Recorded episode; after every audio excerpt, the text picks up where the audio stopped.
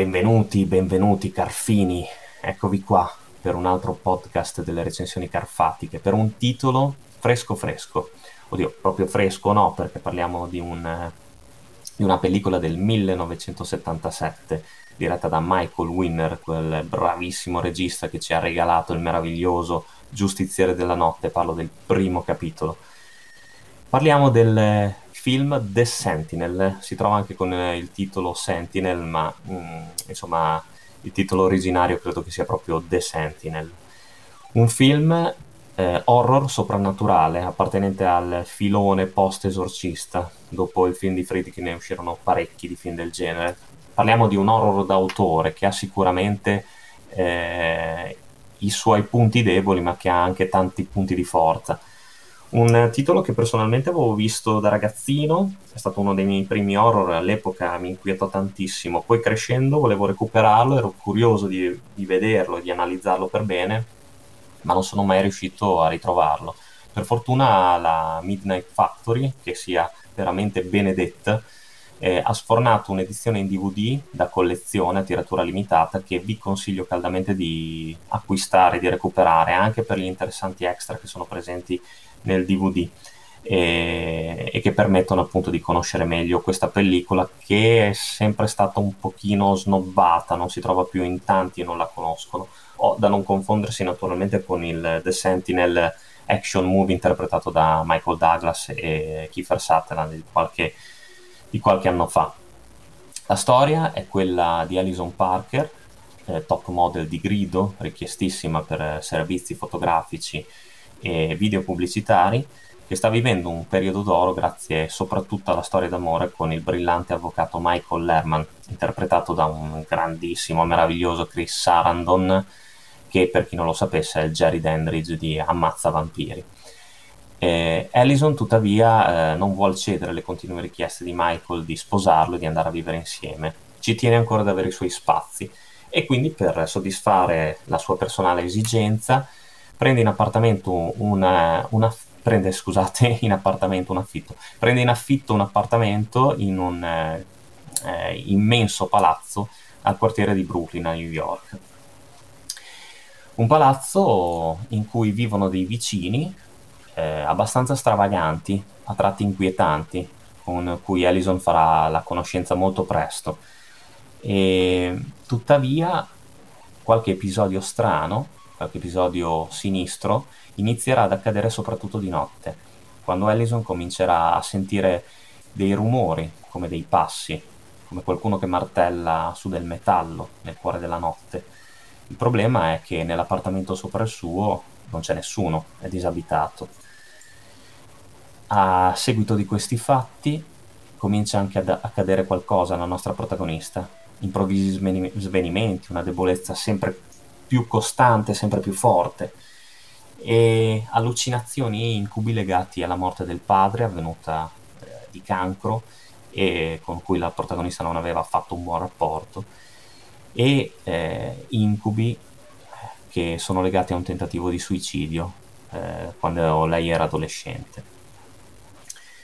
Qualcosa di soprannaturale sembra aleggi nelle, negli appartamenti del palazzo, qualcosa di maligno qualcosa che forse è legato anche a, alla figura del prete cieco che abita all'ultimo piano, totalmente recluso, misterioso e che costantemente fissa il vuoto, fissa il vuoto fuori dalla finestra. Allison cercherà di scoprire la verità, di indagare sui sinistri avvenimenti, prima che sia troppo tardi, prima che qualcosa la, la possegga interamente, prima forse che le forze del male appaiano e varchino il confine, entrando nel nostro mondo e contaminandolo. C'è qualcosa, un ruolo fondamentale che ha il palazzo in cui lei abita, è un ruolo fondamentale proprio legato a lei stessa. Con l'aiuto di Michael cercherà appunto di indagare e di scoprire la verità tragica e demoniaca che è legata alla storia di questo, di questo palazzo. Come ho già detto, The Sentinel è un film che ha eh, dei punti morti. Forse alcuni sono proprio dati dal cast stellare che permea la pellicola, perché oltre al già citato Chris Sarandon abbiamo eh, Vargas Meredith, il Mickey di Rocky, oh, parliamo di tutte star che erano in voga negli anni 70-80 naturalmente, adesso molti per lo più sono scomparsi. Eh, alcuni sono relegati a camei, come per esempio Martin Balsam, abbiamo Sylvia Miles, un giovanissimo Christopher Walken affiancato da Eli Wallach nel ruolo di due poliziotti, eh, Jerry Orbach, eh, c'è Beverly D'Angelo, anche lei giovanissima, uno sconosciuto e altrettanto giovanissimo Jeff Goldblum nei panni di un fotografo. E insomma, mh, mm, sembra però che eh, alcuni di questi attori siano stati reclutati proprio per dare maggiore visibilità al film, quasi come se i nomi fossero di richiamo. Secondo me il motivo principale è stato proprio quello. Tant'è che appunto la trama ogni tanto traballa, ci sono delle scene eh, abbastanza noiose per così dire e dilatate, di alcune se ne poteva veramente fare a meno, dei momenti ripetitivi che eh, però non vanno a inficiare la qualità complessiva della pellicola. Ecco, di horror un po' datato, se vogliamo, si sta parlando, da come datati sono i dialoghi, basta pensare al rapporto d'amore tra i due, due protagonisti, che sembra più quello di eh, un rapporto di lavoro tra, tra due professionisti dei, dei loro settori. E, um, è un film che non è invecchiato bene assolutamente, ma ci troviamo comunque di fronte a una pellicola che è stata sicuramente di ispirazione per eh, registi più moderni. E non va dimenticato comunque che The Sentinel ha dei momenti inquietanti, per esempio tutti relegati nelle scene notturne, questo sicuramente, a parte forse la festa di compleanno del gatto che è qualcosa di veramente disturbante, così come disturbante io non capisco come possa non aver incontrato problemi di censura la scena lesbo tra Silvia Mais e Beverly D'Angelo e la masturbazione di quest'ultima, anche se vestita, ma abbastanza esplicita. Quindi no, delle scene potenti ci sono, specialmente nel finale. Ecco, il finale è intenso, forse un po' frettoloso, eh, a tratti disturbante sicuramente Alcune cose eh, dispiace perché non vengono spiegate, così come il, alcune storyline di, di, di, diversi personaggi si perdono nel vuoto. I già citati Eli Wallach e Christopher Walken a un certo punto non si vedono più e dispiace proprio perché sembra che la trasposizione tra romanzo e sceneggiatura abbia perso qualcosa. Mm, non è colpa sicuramente della regia di Winner, che è solida e potente come al solito, è di mestiere. Si vede che ci troviamo davanti a un esperto. Alcune sequenze, alcune riprese sono veramente fatte ad arte e aumentano il pathos della trama e della pellicola. Quindi, a mio avviso, The Sentinel è un film che va promosso e va riscoperto. È un film che soprattutto appassionerà i nostalgici dell'horror del passato ma che comunque può incuriosire anche delle nuove leve, quindi perché no? Merita sicuramente una visione, o nel cast mi sono dimenticato di dirlo prima, c'è anche Arthur Kennedy che i più scafati si ricorderanno per l'odioso ispettore del, di quel capolavoro zombie che è Non si deve profanare il sonno dei morti, e qui però una parte un po' più positiva.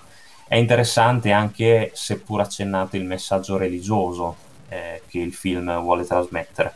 Però insomma, tutto sommato, nonostante i punti a sfavore, eh, complice anche un eh, bel make-up e una colonna sonora studiata ed elaborata e inserita nelle scene, nelle scene più top, fanno di The Sentinel un film assolutamente eh, dignitoso e un horror insomma, che ha punti cardine che fanno perdonare quegli aspetti un po' più deboli.